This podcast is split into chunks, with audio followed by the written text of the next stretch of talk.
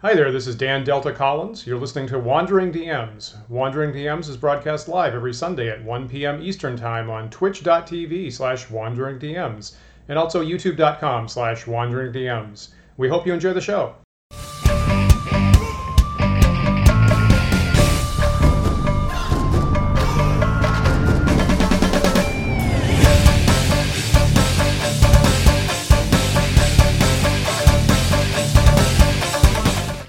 Everyone. Welcome to Wandering DMs. I'm Paul.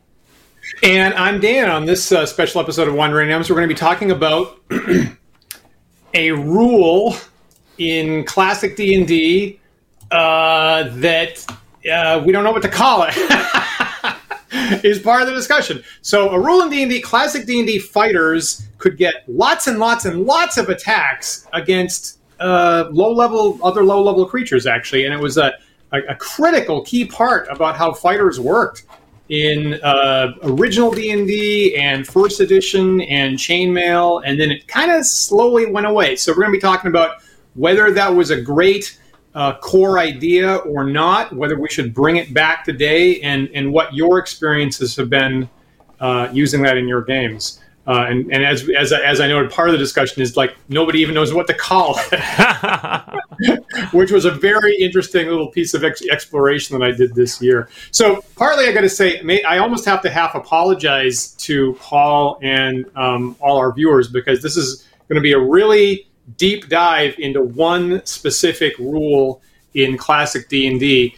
And maybe I, uh, Dan Collins, am nuts for uh, looking at this closely um, and so perhaps this is basically just a therapy session for Dan. and because I need help from Paul and I need help from our viewers about the best way to run my games personally in the future, actually. So thank you. Thank you for bearing with, uh, thank you for bearing with us on um, uh, the, the kind of discussions that Paul and I would have before we ever started this show. awesome, awesome. This is this is some some old school wandering DMs here. this Lovely. is. It yeah, really is. Yeah, yeah, So I should tell our viewers if if you're not familiar with this rule from uh, Chainmail and original and first edition D and D, um, all, all, through those editions, uh, your fighters uh, would get as many attacks per round as their level when fighting against one hit die opponents uh, more or less, depending on what book you're looking at. So if you were an eighth level fighter uh, fighting goblins or something or normal soldiers or something like that, you would get eight attacks every single round. One, two, three, four, five, six, seven, eight attacks every single round, and you would throw down lots and lots of low level opponents. And that was actually the essential way that fighters just worked from the inception uh, in chainmail and OD&D and um, and first edition. And and part of the reason why uh, I kind of want to um, it, it, got squeezed out of the rules after that. Basically, um, it does not appear in the '80s basic lines. And now my thinking now is that's actually the single biggest mechanical difference between the AD&D line the basic line in the '80s. Actually, so now makes for makes for a big difference. When when Dan brought this up to me, the first thing I did, of course, was get my books out and try to find this rule. Right, I kind of had a vague memory of it existing, and I was like, "Where does this rule happen?" And um, I don't have chainmail on me. I have OD&D, and the best OD&D is giving me is that uh, if I look at, say, uh, this this table here of the uh, fighting man levels uh, I see that they have a fighting capacity of man plus one, or two men plus one, or three men, or hero minus one, or hero, etc., etc. Which, of course, is I'm assuming referring to chainmail. It is. It yeah. is. You know, the place. It, th- this is a this is a tricky spot trying to spy in OD&D because it was kind of this is one of these places where Gygax had it in his head and he didn't actually write he didn't actually write it in the books for OD&D. So if Paul, if you look in the monster section, on section. page three. Going by memory here. um, so volume right. two, uh, Monsters and Treasure, page three. You're going to find this really wonky paragraph. I'm looking for um, it. Let's see. There we go. Page three. Okay. Wait, page. Uh, no, I, no, sorry, five. Page, page yeah, five. I was gonna say page, page three right. is a table. Okay, great. Thank you, Ramsey. Ramsey knew it before I did. Awesome, awesome. And there's this pe- second paragraph. It says attack defense capabilities. Yep, for normal men are simply a matter of allowing one roll as a man type for every hit die, with any bonuses being given to only one of the attacks. I.e., a troll would attack six times, once with a plus three added to the die roll. Fascinating. Fascinating. Yeah, right. So it's actually in there for monsters. It doesn't say it for. It's in the monster book. It actually mm-hmm. doesn't say that for player character fighters. It actually gives it for all the monsters instead. Now, I have never played with anybody that did that. No. Um, and obviously, there's debate about does this rule apply to player characters or not. Some people say yes, and some people say no, and some people just ignore it. So, so next Um, I got out my first edition player's handbook and went diving for it. Uh, Dan pointed me at, at this this chunk here at the very end of the fighter section uh, after the subclasses, which tells us, and it's a, like a note, an asterisk note, or just a note at the end of the number of attacks per round that fighters get. That says this excludes melee combat with monsters QV of less than one hit die D8 and non-exceptional zero level humans and semi-humans, i.e., all creatures with less than one eight-sided hit die. All of these creatures entitle a fighter to attack once for each of his or her experience levels. See combat. And that's, of course, my favorite part. See combat, which then I hammered Dan on about, like, okay, well, where where does it go on in the combat section about this? And what, what's the answer to that, Dan? Where where's the where's the more So- details? there, there isn't any. there isn't any. And the point here, as as I tried to ask Tim Kask, I tried to get out of Tim Kask at the end of our last episode, and he and he and he was and he was cagey about about why the attack matrices are mm-hmm. off in the DM's guide. So the point is, at this point on this page that you're looking at in the player's handbook of first edition, we have not told you what attacks are, and we have not told you how to roll for attacks. So the C combat is if you don't know what attacks are, you should go you should go look that up because it's very interesting information. That's what the C combat is. Is is if you want to know what an attack is, go look over there. great, great, great. Uh, I also dug through my BX books, and of course, as Dan mentioned, not there at all. Not there at all. Not there. So- And you know, so I wonder whether you know. So honestly, I wonder whether that was intentional or an accident because a lot of what they were doing with the basic line was to take the original D and D books that Paul was just looking at a second ago and uh, editing them to be more readable.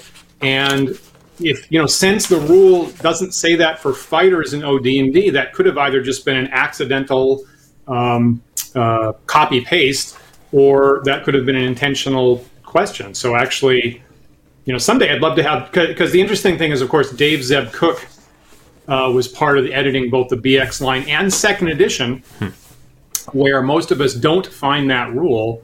Um, and I'd love to have Dave Cook on sometime and ask whether that was intentional or an accident.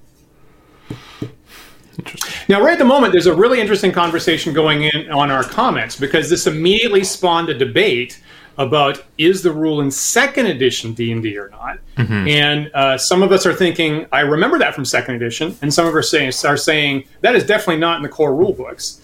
So, um, uh, having having worked on this for a couple of days, the best with several people's help, I couldn't do this myself. Several people finally pointed me to the uh, second edition supplement combat and tactics where it is there's a variant of it at the end of chapter 2 that they call heroic fray there and it's a slightly modified rule but clearly the same intention and the best that, that i could do was to find it in the, the second edition supplement Interesting. so if if Disparel can, if Disparel can find it in the core books, that's gonna uh, blow several of our minds because uh, we, we I, I, right, I asked on our Discord and several people were trying to help me and we couldn't find it in the core books. Interesting. Okay. Okay. Great. Interesting. Great. So Disparel, you think it's you you you found it in chapter nine of the second edition DMG? Is that what I'm seeing? I'm Crazy. Second edition DMG in front of me right now. Um, all And right, it- well- the one with the black cover, I'm being told. Oh, that's the All right. So anyway, print. so there's That's a parallel print. there's Yeah, a okay. parallel research job happening right now, and I really appreciate that. That that's what the Wandering DMs are for is Yeah. dueling texts, and this is exactly what had to happen. Fascinating. Really? Dan is Okay. reacting So wait. I think that some of us have found it. Yeah, yeah. Uh, uh, Okay. Looks like DMG uh, second edition, page fifty-seven, Okay. as listed as an optional rule. Uh, exciting. Fantastic. All right. Fantastic. All right. That's There you go. that's thank, so okay. I feel better already. I feel like I feel like I am more learned on this issue already. So it was optional in second edition. Fascinating. What does this rule remind you of from like third edition, Paul? Because you and I you and I played that quite a bit. Uh, I'm assuming there's a feat or something that does this. Yeah. Yeah. Uh, arguably two. Okay. Arguably, Okay. there's two separate feats that sort of simulate this. And uh, I will now grade your quiz as you tell me what two feats in third edition simulate this. I have no idea. no, I'll give you a hint. One of them starts with a C, and one of them starts with a W. If any viewers want to help us, feel free. Oh my goodness. Oh my goodness. um, Fascinating. Oh, William, thank you so much for that. Okay, looks like we looks like we caught it in second edition. I had about five people trying to help me in the last 48 hours, and none of us could do that. So really good job on that, you guys. Really good job. Okay, so Joshua's got it. So it's so there's a feat called Cleave um, in third edition, and I actually house the roulette into my games. And the other one, uh, there's a feat called Whirlwind Attack in third edition that kind of also does that. So Cleave, to be clear, uh, gives you an extra attack anytime one enemy goes down. And Whirlwind just gives you as many attacks as there are enemies around you in third edition. interesting. Interesting. Now you incorporated this into OED, right? As a as a as a feat as well. I do. Yep. So I, I do I do bring in the cleave, or if you're a third edition Pathfinder aficionado, it's really great cleave um, into my OED rules. And you know, now I'm wondering if that was a mistake. This is partly why the therapy session is happening, is because um, you know my for for for a number of years my reading of original D and D is that the rule wasn't in there, is that this many attacks rule wasn't in there. Um, and so I thought that uh, bringing in the Great Cleave rule was an interesting addition. And now I don't know if that wasn't maybe a mistake um, because of how intrinsic. Uh, you know, so so my to be clear, my my cleave rule would be an option for fighters. Not everybody would get it, but uh, really, I think you know the what now I'm convinced that in uh, original and first edition, every single fighter would get this all the time, and it was really intrinsic to how the whole system was balanced. So I'm wondering if that wasn't a mistake that I did that in OED. Maybe. Interesting. Interesting. And that and that's the gist, huh? That's what we're here to. Uh, That's kind of what we're here what, for. that's what Should we're here to I figure out. Okay. Yeah. Yeah. Okay. Should I Okay. should I erase should I erase cleave and bring back the many attacks for for all fighters? Amazing. Amazing. Okay, now, okay, now you okay, so you you you, you got me on second edition, right? So our viewers your our viewers once again uh, have have have uh, shocked me with their amazing research abilities, and you found it in second edition. I don't think you can find it in fifth edition. So if anybody, I'm pretty sure that this is an idea of like so many attacks that fifth edition just doesn't allow. And fifth edition has many ways of getting two attacks, or maybe maybe three in a round. But I don't think this exists anywhere in any fighter options in fifth edition. If anybody can prove me wrong on that, I would love to hear about it. That I'm definitely not going to know off the top of my head. So we're going to Okay. again have to rely on the uh, rely on the folks in our chat. Uh, okay, There you go. so I have been scrambling here to get uh, into place. Here's our second edition DMG text. Wow. Uh, and we can see here, uh, as an option, a warrior fighting creatures with less than one hit die, one minus one or lower, can make a number of attacks equal to his level, i.e., a seventh level fighter can make seven attacks. These attacks are handled in order of initiative. There you go. Wow. I am amazed. I am re- I, I am just so amazed that our a our, our viewers uh, pop got that up after a whole team of us couldn't find it in two days, and then Paul got it on screen right after that. Wow. There you go. Whew. That is live wandering yams. That is really impressive. You get all this for free by, by, by watching the show. There you go. wow, good job, Paul. Fantastic. So, so Dan, I'm looking here at um, uh, at our images here, Huh. um, and there's just a few other amusing notes here because I think uh, for me, when when we talked about this rule, there was one thing that jumped immediately to my head, and it wasn't any of the text, and it's something rather unusual, which is that I remember it being implemented in the uh, Gold Box SSI D and D game Pool of Radiance. It's the first video game I personally ever bought, and here we can see here's a screenshot uh, where a character has sweeps. It says Octavi- Octavianus sweeps. And I remember this specifically as your characters got up to a certain level. If you got into a fight with a lot of goblins or a lot of kobolds, you wanted to get your fighters out there into them because they would just attack every adjacent enemy. Fascinating. So, and that was, and I did not play those games. So, having asked in a couple of places, and in the last week or so, I've asked on, you know, about this on Twitter and the OD&D forums and on Facebook, and uh, a, a couple of people referred to this, but I didn't play those games actually. So, about a week ago, when I asked this, and right off the bat, Paul said, "Oh, sweep attacks." I was like, "Oh, I, oh, I haven't, I hadn't heard that term. There's a term for it. I didn't know that." Um, so Paul was was the first person who clued me into. Some people recognize this as the sweep attack rule from those gold box games, Yep. which I which I understand were great because lots and lots of people played those. Yeah, yeah, it's a um, it's a great game. Uh, when I was first uh, figuring out Twitch, uh, if anybody uh, digs up my Twitch channel, you'll find a couple of uh, did a couple of videos of myself playing playing Goldbox, and then discovered apparently it's a thing for folks to speed run Pool of Radiance, and it's really quite shocking how quickly some people can play this entire game. Um, Really? but there you go. That's my odd uh, my odd dive Wow. into Pool of Radiance. but that's I remember it, and I not only that, I remember it because I remember being confused by it. Right, and this is in, in an era when I was playing this game where I was probably playing second edition D and D with my friends, and I was like, "What the hell is this rule? I don't sweep. Okay, whatever. Yep. Yeah, yeah, And if you were transitioning from the from the you know Moldvay uh, um, Cook uh, BX line, right, doesn't exist there. So again, I, I I think now you know thinking about this in the last year or so, I think that's the single biggest mechanical difference between those lines. And if you're coming out of a basic play form and running into that, that's a that's a huge, really fundamental uh, change in how fighters just work. I agree with that. So that's part of why I wanted to ask Paul was exactly he's he was he was playing both, and so I was kind of wondering what your experiences were transitioning from one to the other. So Yeah. one of the things that you're, that you're commenting on there is is the naming issue.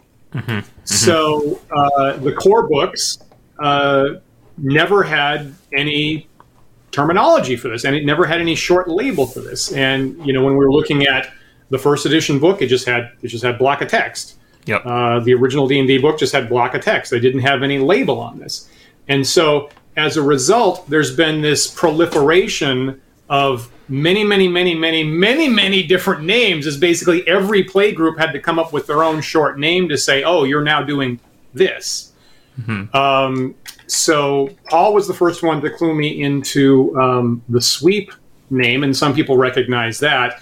Um, uh, other okay, other OSR books, right? So second edition calls this so the the supplement, right? The second edition combat and tactics kind of kind of modifies it a little bit and calls it heroic fray. Uh, third edition and Pathfinder call this Great Cleave, right? The the analogous thing, Great Cleave. My understanding is the Swords and Wizardry book has changed it. Early on, Swords and Wizardry called this multiple attacks, which isn't super specific because a whole lot of stuff has multiple tags, frankly. Later on, I'm being told they call it combat machine. Uh, Castles and Crusades calls this combat dominance.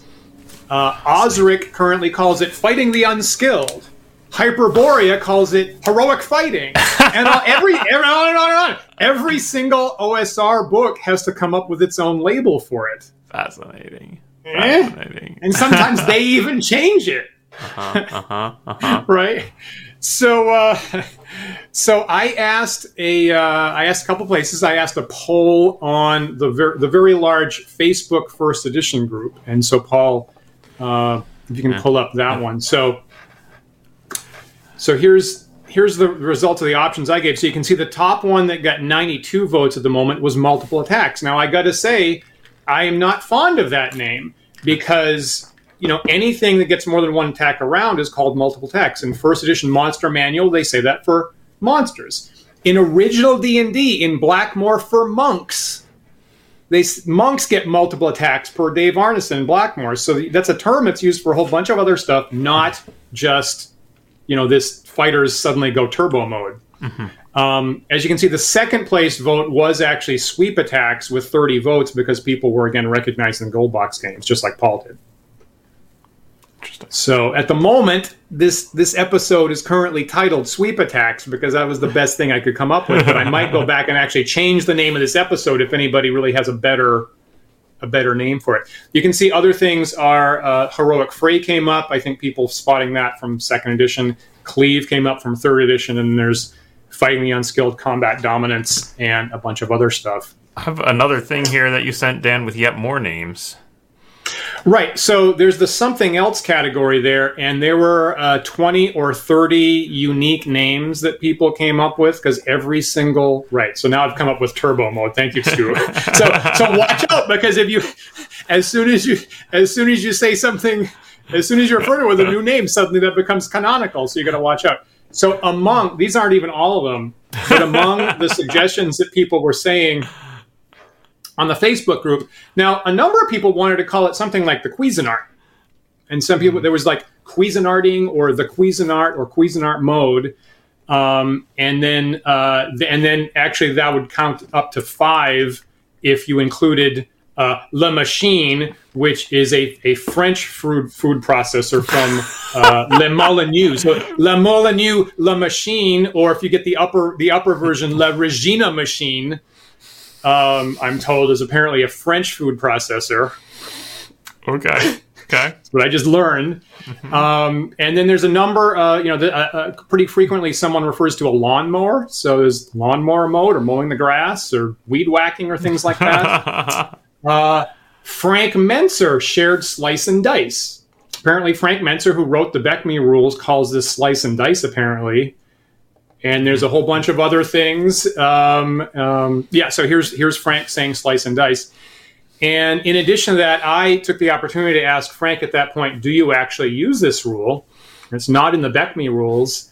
Um, and Frank very generously answered that and says, "When I run first edition by the book, yes, I use the rule.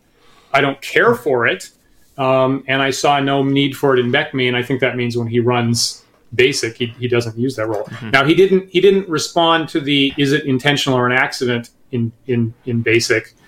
Uh, of course he he he's was working in a legacy that came after moldvay uh, cook so i think he was probably uh, going to be linked to that legacy no matter which way it went. So interesting. So so frank is aware of the big difference and if when he goes to the table and says i'm playing basic or i'm playing uh, advanced um, all of a sudden fighters work very differently Interesting. Which which I thought, and I was very thankful for Frank for for that insight. Obviously. Yeah, and there were a whole bunch of other names, right? There was, uh, I mean, I was mowing, I was like sweeping the mooks, and someone said population control, and probably some things that were less tasteful than that. Um, and uh, shredding mode, pest control, cutting the chafe, Spartan attack, the Aragorn, uh, the the Muli, hack mastery, and on and on and on. Okay. Okay. So there's so, a lot of names. So of those yeah. of those labels right now, Paul. Yeah. Right. Yeah. So you you you first said sweep. Do you like the Cuisinart? No. Are, you, are you about to change your mind? Say Cuisinarting now? No. What about La Machine? What about no. La Machine? That's pretty. No. No. no. no. so maybe you want to put it. So William is agreeing uh, with you, Paul, that sweep attacks is a pretty good label there. Um, it's short, one syllable, which is nice. Yeah. And um, like I yeah. said, it, it, it, it's from my memory. Uh, it's what I saw in in those old uh, SSI games. Yeah. Yeah. Okay. okay. And I, I, I, definitely remember being confused by it. I was like, "What is? Why is my fighter attacking all these guys? I don't understand." Um, and the go. best part is, it just happens. So it's not clear like that it's because you're fighting one hit time monsters. Right. Right. It just happens in that first game because there are a lot of those fights. And, uh, uh, you know, uh, one of the things I really liked about that game, uh, there were several fights with just mobs, just absolute mobs of, of monsters coming at you. Right, right. So William, William's suggesting the clubbing. Oh jeez. Oh jeez. I'm gonna consider that Yeah, on my thinking yeah. face. So actually, let me ask about the implementation, Paul, because Yeah. you know I, I went and did some coding this week. So I have this simulator that I use to try to balance monsters and stuff like that, called the the arena, and that was an ugly piece of coding. So that mm. so having to having to put in this like two different modes depending on how you're fighting was like one of the uglier pieces of coding that I've had to do there, and I was kind of really unhappy about it. So here's a question about that. It, like if you recall from the gold box games, if your fighter gets um, adjacent to both uh, some first level guys and like one fourth level guy, what happens then? Hmm, I have no idea. Absolutely no idea. Um. Yeah, my gut would say if you because usually in the game what you had to do is you had to initiate an attack against a specific target, right? And then he would and then he would just start Okay. chaining and sweeping through. Okay. So, um, I think probably what would happen is if you targeted one of the one hit die guys, it would attack all the one hit die guys, and if you attack the four hit die guy, it would just attack him. That's my gut. I don't know if that's true or not, but I feel like that's probably what would have happened in that game. Interesting. Um, You know, I'm reminded of one other use case of this, uh, which is not really D and D, but uh, another reason this comes up in my head is uh, Warhammer Quest is a uh, board gamey, close n- near to an RPG as you can get, uh, while still being a board game uh, that came out in the mid '90s, um, and uh, it has a rule called Death Blow which is simply that if you kill a monster with one hit, you may immediately make a new, another attack at an adjacent monster. Okay. And now that's not to one specific character type. It's not just. Uh, I think the barbarian actually has an ability that allows him to make many attacks, but um, Mm-hmm. um, but the death blow is just anybody. You you hit a guy, if you kill him, you can make another attack. So that's kind of so that's uh, broadly like the, what we're calling the cleave rule, Yeah. and, and Stu in the um, Stu Rat there in the chat is reminding of us that right that. And I gotta I gotta agree with Stu, frankly, right? So for a long time, I kind of wasn't super fond about I guess we'll call it sweeping now, um, partly because you had this discontinuity, you had this quantum shift between a one hit die opponent and a, and Right. a two hit die opponent. Right. And I wasn't super fond of this like wacky discontinuity sitting right there. And the the cleave or get one more attack is at least continuous. Of you're going to get a little bit of a benefit for two hit dice, three hit dice, four hit dice, but maybe not quite as often. So it's it's it's a little bit more of a gradual shift rather than at a radical drop off. Um, so that was why I was using it for for a long time myself. Honestly, I do agree with that. Yeah. I mean, may, so maybe we should before I before I look at another thing, maybe we should think about like what fiction does this simulate? Um, and I have uh, I have a piece of art there from uh, Frank Frazetta there, uh, picture of Conan, and here's the, here's your single Conan apparently mowing through an, an, an entire brigade of, of opponents there, mm-hmm. and that honestly happens quite a lot in Howard's original Conan books. Is Conan himself goes up against a whole mob or legion or ship full of soldiers and goes right through them like a whatever you want to call it.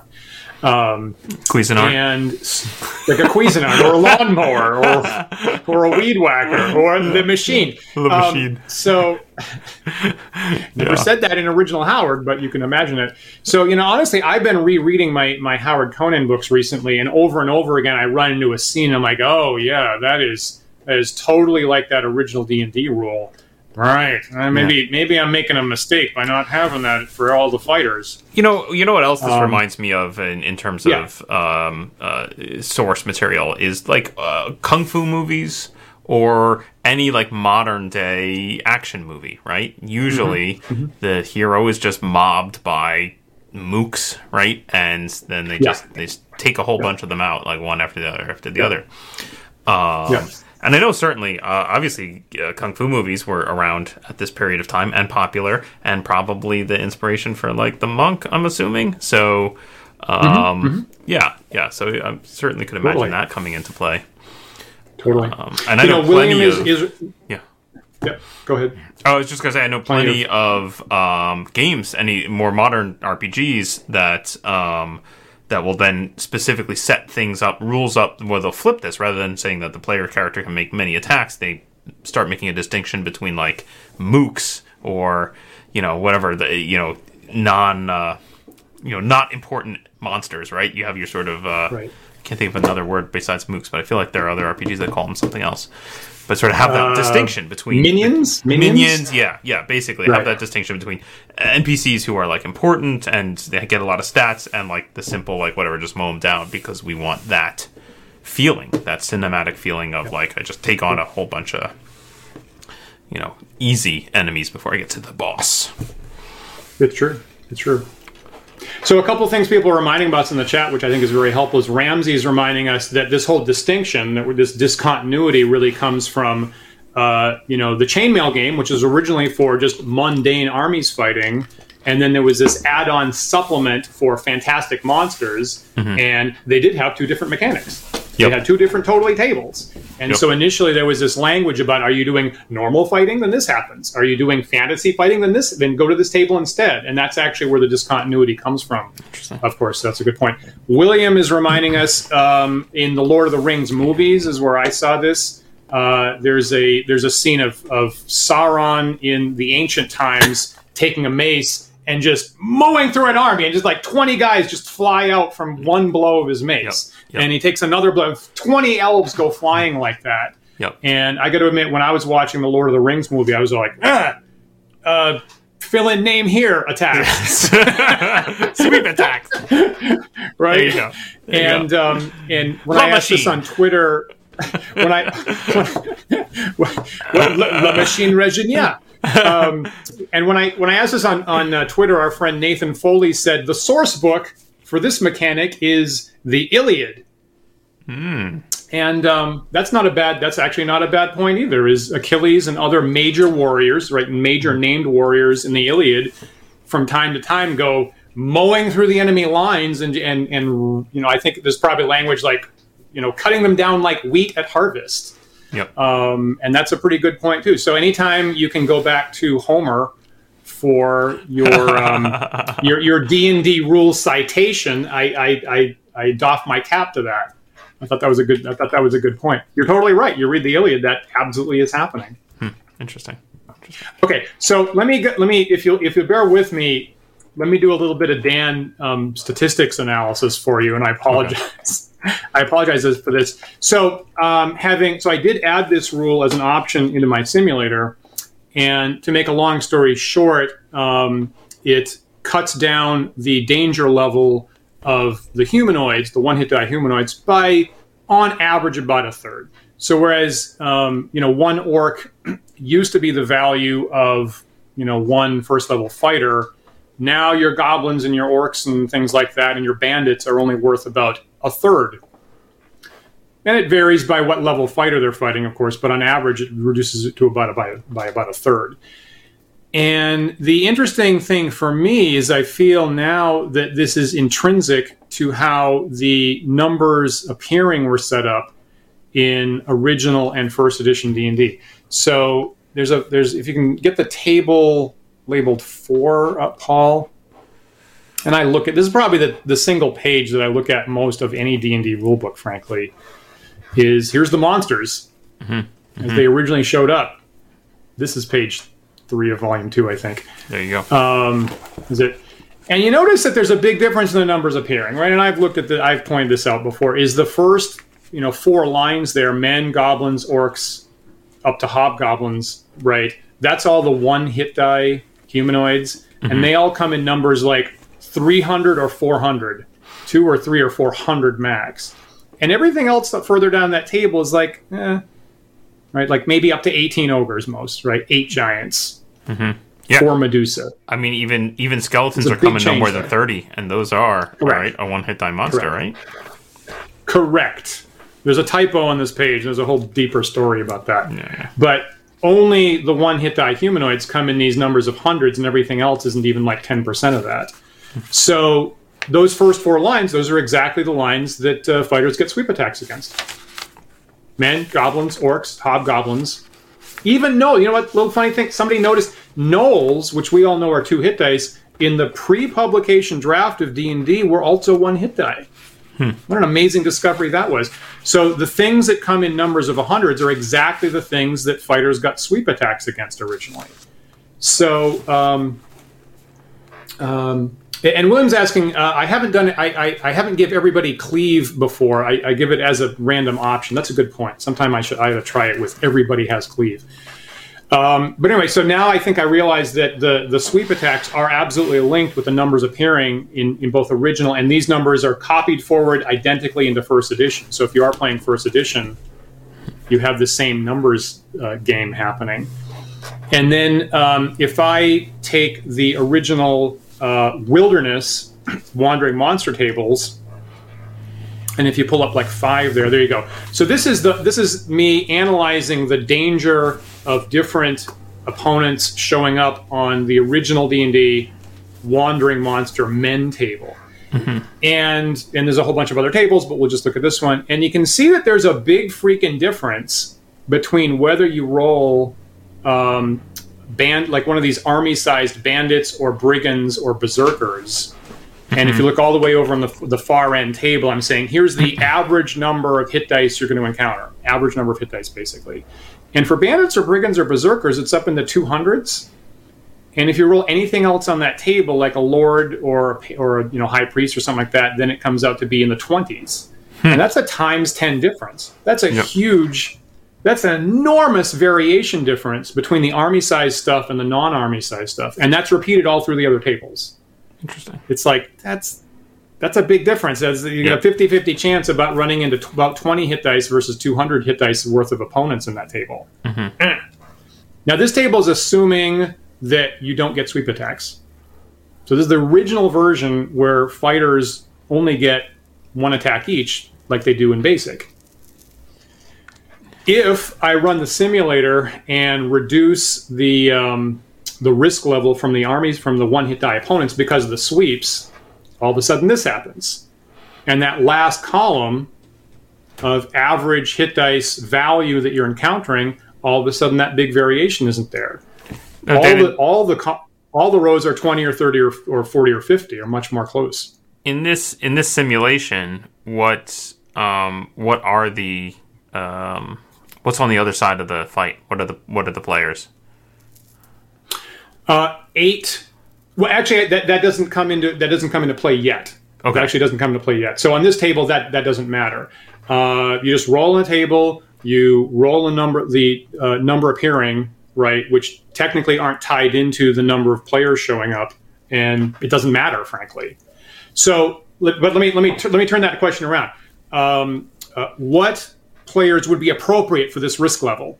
I'll turn that into what players would be appropriate for this risk level. So, based on my stats, without the sweep rule, um, the wilderness encounters are balanced for about eight PCs of the 10th level.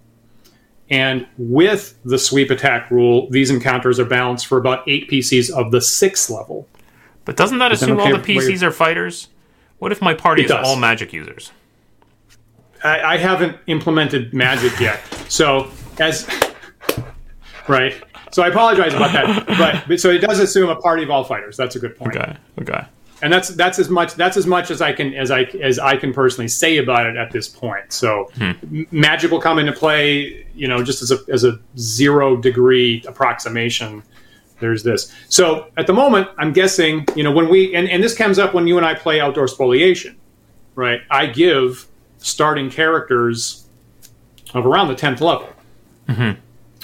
Uh, but if all the characters are fighters with sweep, then you could do that with all the characters at about sixth level. Which one feels better? So, so the question to me at this point is Yeah. like, like if you were going to design the wilderness environment from scratch, what level of party would be interesting to start your wilderness adventures with?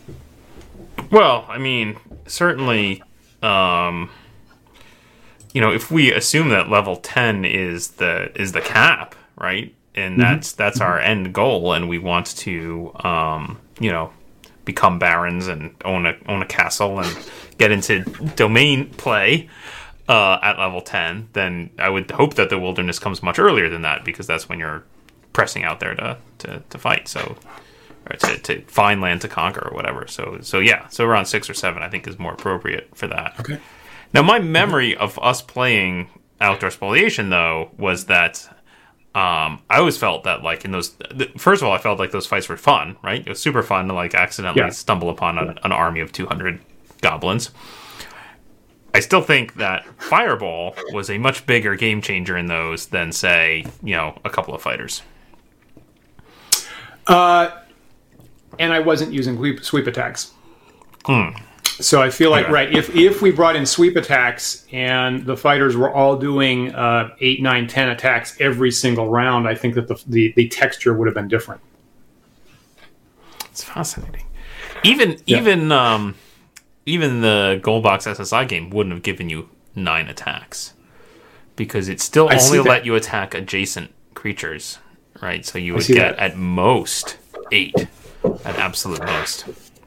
I see that. And, and some people, I've seen some people, you know, interpret the sweep attack. Not many, but some people want to interpret the sweep attacks the same way as I only give as many attacks as you're immediately adjacent to. Hmm. Hmm. And so then I think the, the the crux of that debate would be like, how abstract are you making melee? Is your fighter wandering, like on their round, they're wandering through the army, chopping people left and right? Or are they in this place getting attacks around them, like with miniatures? And, and different people play different ways with that Yep, yep, yep, for sure. totally reasonable. And then someone was like, in the in the extreme, if you're a 30th level fighter, say, do you really want to allow them 30 attacks? And some people said yes, and some people said no. and in the extreme, and right, we can get we can get Yeah. Tim Kask on when he was editing um, uh, the the original D and deities and demigods book, and he said we are trying to show these examples as the extreme outliers, the furthest thing that D and D can possibly support. And there are a couple figures like that with up to you know levels in the 20s or 30s or maybe. I think uh, I think somebody I think in the Dragon magazine I think they statted up Kane I think as a 30th level fighter Interesting. or um, or maybe I'm thinking John Carter maybe. But I think I think I think maybe they statted up John Carter as a 30th level fighter. So does he get 30 30 attacks every round? and does everybody go take a break while the John Carter player rolls the D20 1 2 3 4 5 6 7 8 9 10 11 12 and keeps going and comes back later with snacks? Is that what happens? that's that's uh, yeah, that's pretty rough. Yeah. So you know, so there's a different. So you know, we're, we're comparing it to the wizard's fireball, of course, and you know, how many fireballs does the wizard get? Uh, just a couple, or do they have a wand and they can they do it every round? And you know, clearly, that if you get the sweep attack rules, then the fighters can do that round after round after round. Um, so there's a big, like, once again, there's a big difference. No sweep attacks. The wizard's clearly dominant with sweep attacks. Maybe the fighter actually is out ahead now. Huge, huge shift, I think, in that. Yeah. yeah. So, so Paul, you're saying that you feel like Wilderness Adventures, like around six level, feels about right. Yeah, I think so. Yeah. Yeah. Yeah, And of I course, mean- the of course.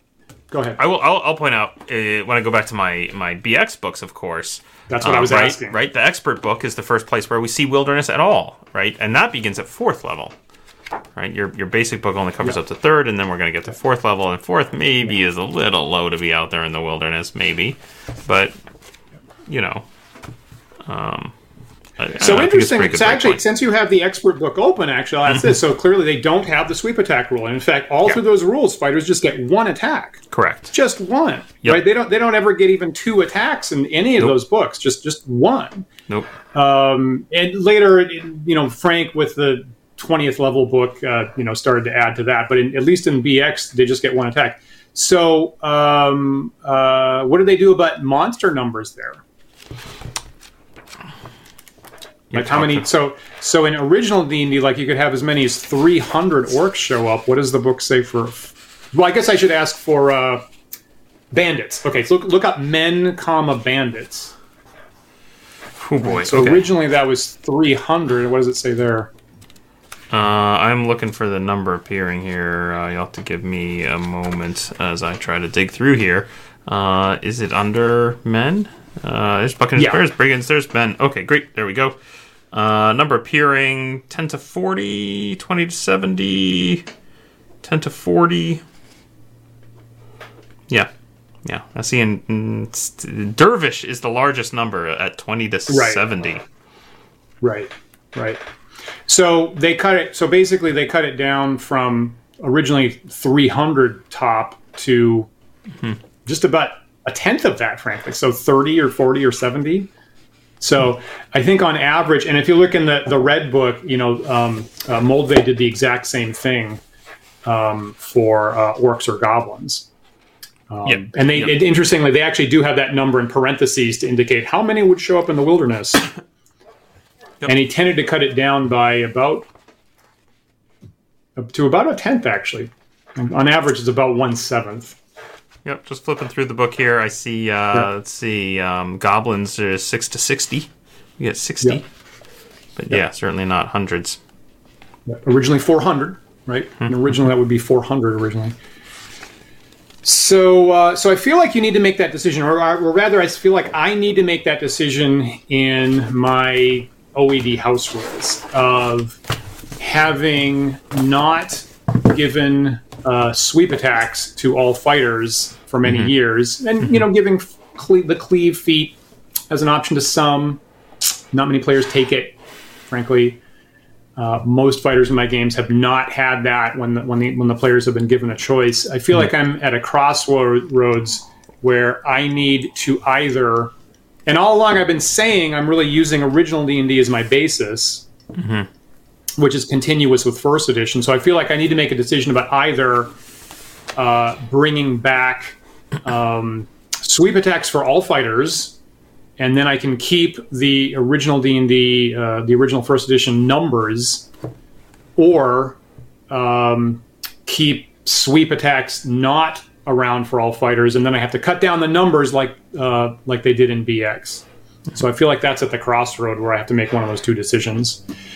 And if I cut down the numbers, then I also have to cut down the uh, when do you get uh, heroes and chiefs and leaders and wizards with your with your big army types and stuff like that. Um, I will say, uh, so if you look really closely at the expert book, there they say okay, ten to forty or ten to seventy or whatever, and for the men. And then if you look in the text, it's uh, I think Cook has a camp might have as many as some larger number. Do you Yep, find here you go. there? Right here on Brigands. Brigands will often band together to make fortified camps of 50 to 300 men. A camp will always be led by a ninth level fighter with an additional fifth level fighter for every 50 Brigands. So, and I think he says that for the other types. So, so that, that's the original number back, right? That's where the 300 comes from. Is he's just looking at original D and D where they just show up in up to 300 in the first place. So, more or less, what they've done is they've said this larger number is for layer camps only, and this smaller number is for wandering groups. So, I'm wondering if. Um, you know, Arneson in in First Fantasy campaign sort of said the same thing, actually.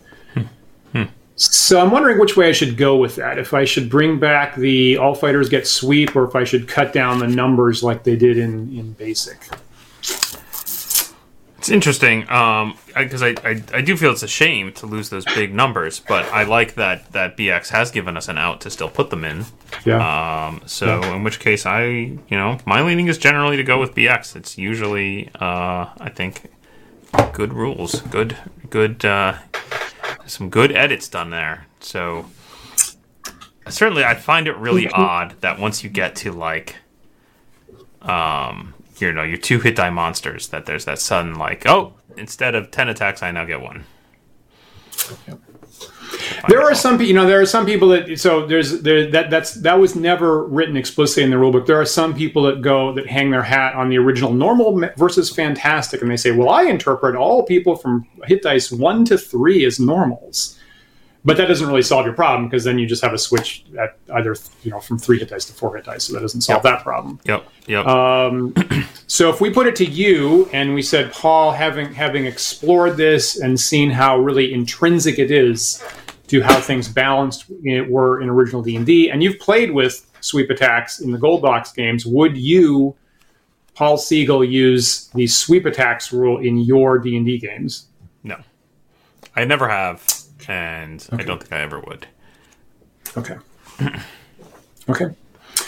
yeah. Viewers feel free to chime in as- with a with a with a final with a final judgment um, in in you know OSRE classic themed D and D gaming like Paul and I do, uh, like you know Paul does on Thursday nights. And I'll say, you know, really, what got me on this thought process? It was for the upcoming Book of Wars uh, revision, and I'm just on the cusp of I would like to have uh, superhero Conan types start to show up on our Saturday shows. I would like to bring that back in the picture, and um, that is what I've been researching. Was really ultimately what I should what should I do for the core rule in Book of War? Should your should your high level uh, fighters get these sweep attacks, or like they do in First Edition, uh, in Advanced D and D, or should should they not get these sweep attacks by default like they do in Basic D and D? And that's the single biggest um, difference between those systems. And I try to straddle both most of the time, but I think I need to make a decision. I'm in Book of War for that. Is what's the me- default? Let me that. let me ask a question here, Dan, for the purists out there. Um, okay, so if we're saying that Book of War is OD&D based, and that your games are OD&D based, and we're going back to the original OD&D Right. text, right? Yeah. The only real Yeah. linkage here uh, to these multiple attacks in OD&D is this note about fighters attacking like heroes, right? Which assumes, Except except the monster uh, thing. Gary Ga- Gary wrote it in the D and D FAQ uh, a month later in uh, TSR number two. Gary wrote it in original D and D Swords and Spells. It is an assumption built into his mass combat rules for swords and spells that fighters did get sweep attacks. So he didn't write it. He didn't write it in, in the little brown books, but it's in his other writing that that's part of the assumption. here's here's where I was going with that. Um, can we assume that sweep attacks are part of the linkage to chainmail, and if you're using the alternate combat system, that you shouldn't have sweeps? great stab, and unfortunately, I'm going to say no to that because Yeah, it's in his FAQ. It's in his FAQ of frequently asked questions, and he says, "Yeah, fight, a fourth level fighter is going to get four attacks against orcs." And and and does he specify whether that's regardless of whether you're using chainmail combat or the alternate combat? Uh, he is rolling a d20 in the example there. Oh, oh, in the example, in the example of the FAQ. Yeah. Curse you. Yep, Okay. All right. All totally. right. And it's very explicit, and then the fighter rolls 16, 15, 12, and 8, and therefore does this, this, this, and Well, this. Well, I mean, as Tim told us last week, Gary never made any mistakes at all, right? So, right, so Did he? I think your recollection is different than mine. Oh wait, wait! I think I might have gotten that backwards. I think I might No, I think that was backwards. me saying Arneson never made any mistakes, to my understanding. There you go. No, I Okay. think I'm pretty sure Tim was pretty clear. Yeah, yeah. Mistakes were made. We can we can roll the tape. Roll, roll the tape, Russ. We have a, no, we don't have an editor. Oh dear. Um, oh dear. Yeah, if, if you did if you didn't see last week's episode 17 with Tim Kask, actually please please do that, of course, because he was he was very helpful on some of these related issues. Yeah, I think sweep Um, attacks are problematic. I think that uh, they're just they're weird. Uh, they you know like you point out like the, the the if you're gonna go really high level, it just gets bizarro. It asks the question about does adjacency matter? Are we using miniatures or not? Yeah, Um, Yeah. it, it creates this cliff between yeah. one hit die and two hit die monsters, which I don't like. Uh, I'm just not seeing a good, strong reason to use them myself. I wouldn't do them. I know that certainly there are folks who are going to disagree with me strongly, and that's fine. Also, of course, Particularly particularly My- first edition fighter players. there you go. There you go. But my instinct is always generally to go back to BX because that's my starting point. So, um, yeah. But it's a solid it's a solid starting point, and I agree. Is generally uh, you know ninety eight percent of the edits they made there, I come back and I go, yeah, that was really smart. Um, and um, Yeah. yeah, it's tough. Tough. But but that that that's that's that is really good. Um, that's really good feedback. And you know, for what it's worth, I kind of like the fact that you and I have had similar ways of running D and D for a long time. So actually, that's a your your very wise judgment is actually a very big is going to be a very big part of me deciding which way to go with this. Actually, Well, apologies to the OD&D purists in the chat who are now shaking their fists at me and saying, "No, it says in the book the FAQ. What about the FAQ? well, sort of, right? Yeah, What about the FAQ? it's clearly implied. It's clearly a applied. Now, I got to say, you know, your so Paul having difficulty finding in the book is exactly why I actually was convinced for many years that it technically wasn't in there. I was honestly really convinced for many years with with my house rules that it's really not in the rules for original D&D. And it's just been the last year when I've been researching frankly for second edition Book of War frankly that I finally became convinced and some people pointed to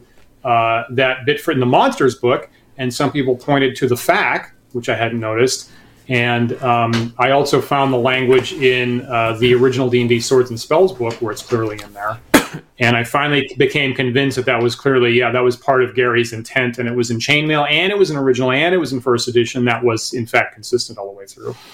So, um, so I had the I had the same difficulty uh, uh, determining what the intent was for many years. Just in, just just in, just until the last couple of months have I been convinced of the opposite. Actually, Yeah. I would love to have been a fly on the wall during the development of Pool of Radiance. I'd like to know how it got decided to actually implement that into the game.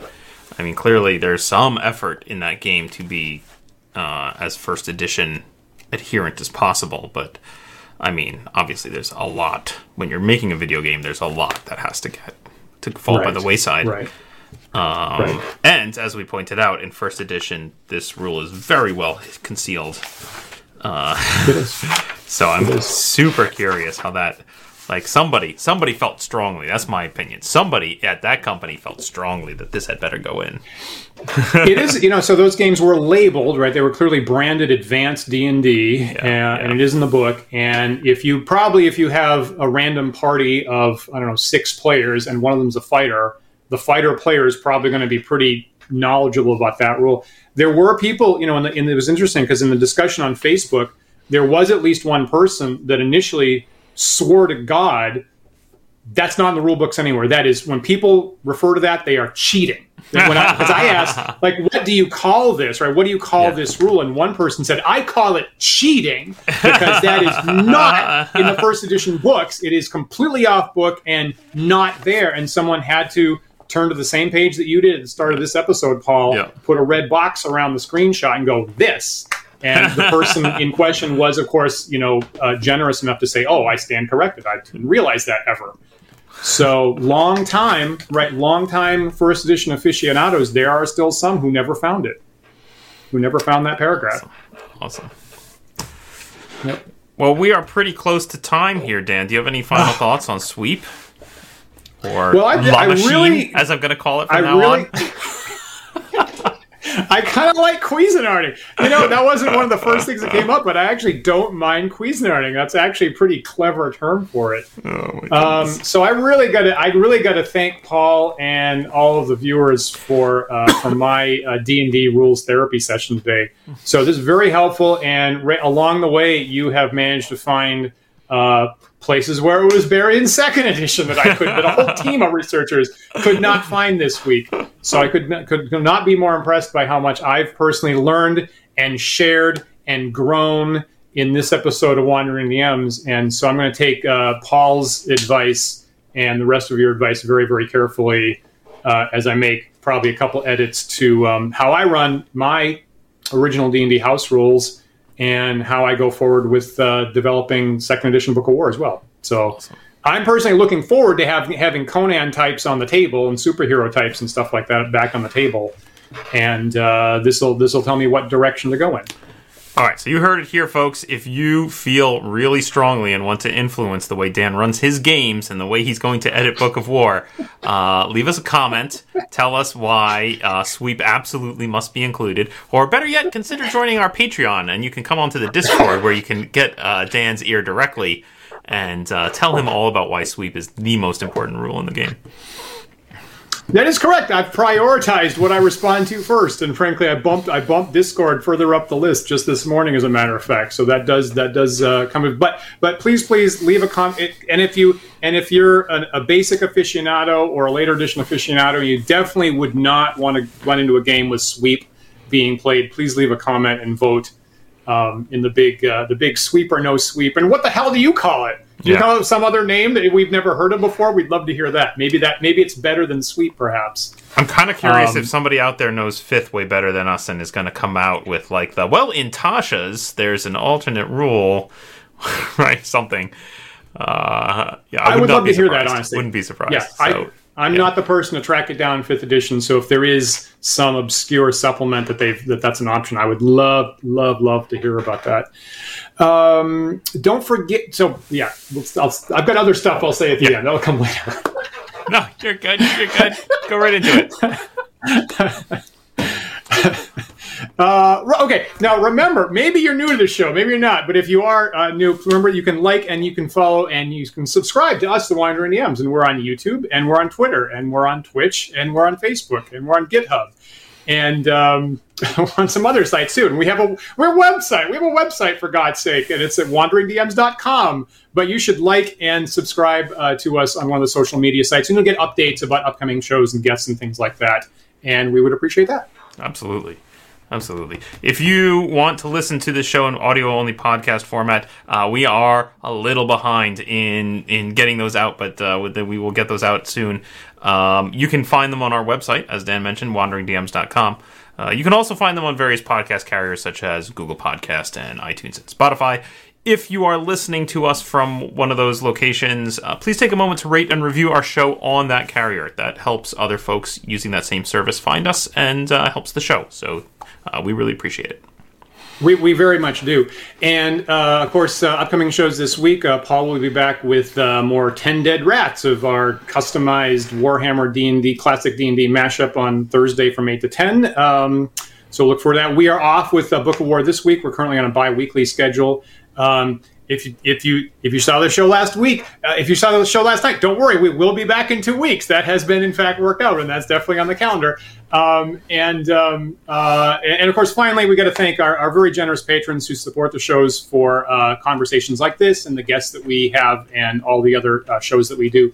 So if you are in a position to join our generous sponsors, please do go to uh, patreon.com slash wandering DMs. We have three different tier levels, and among the benefits you can get are participating in our private Discord server where uh, we have ongoing, really interesting chats about our shows and uh, OSR ruling uh, questions and, and, and discussions, uh, things about uh, Book of War that's coming up, and all kinds of interesting discussions right happening right now. Um, we release, we try to release a monthly behind the scenes uh, video, polls and surveys about what to call things, what rules to use in our games, things to see on our upcoming blogs, and things like that.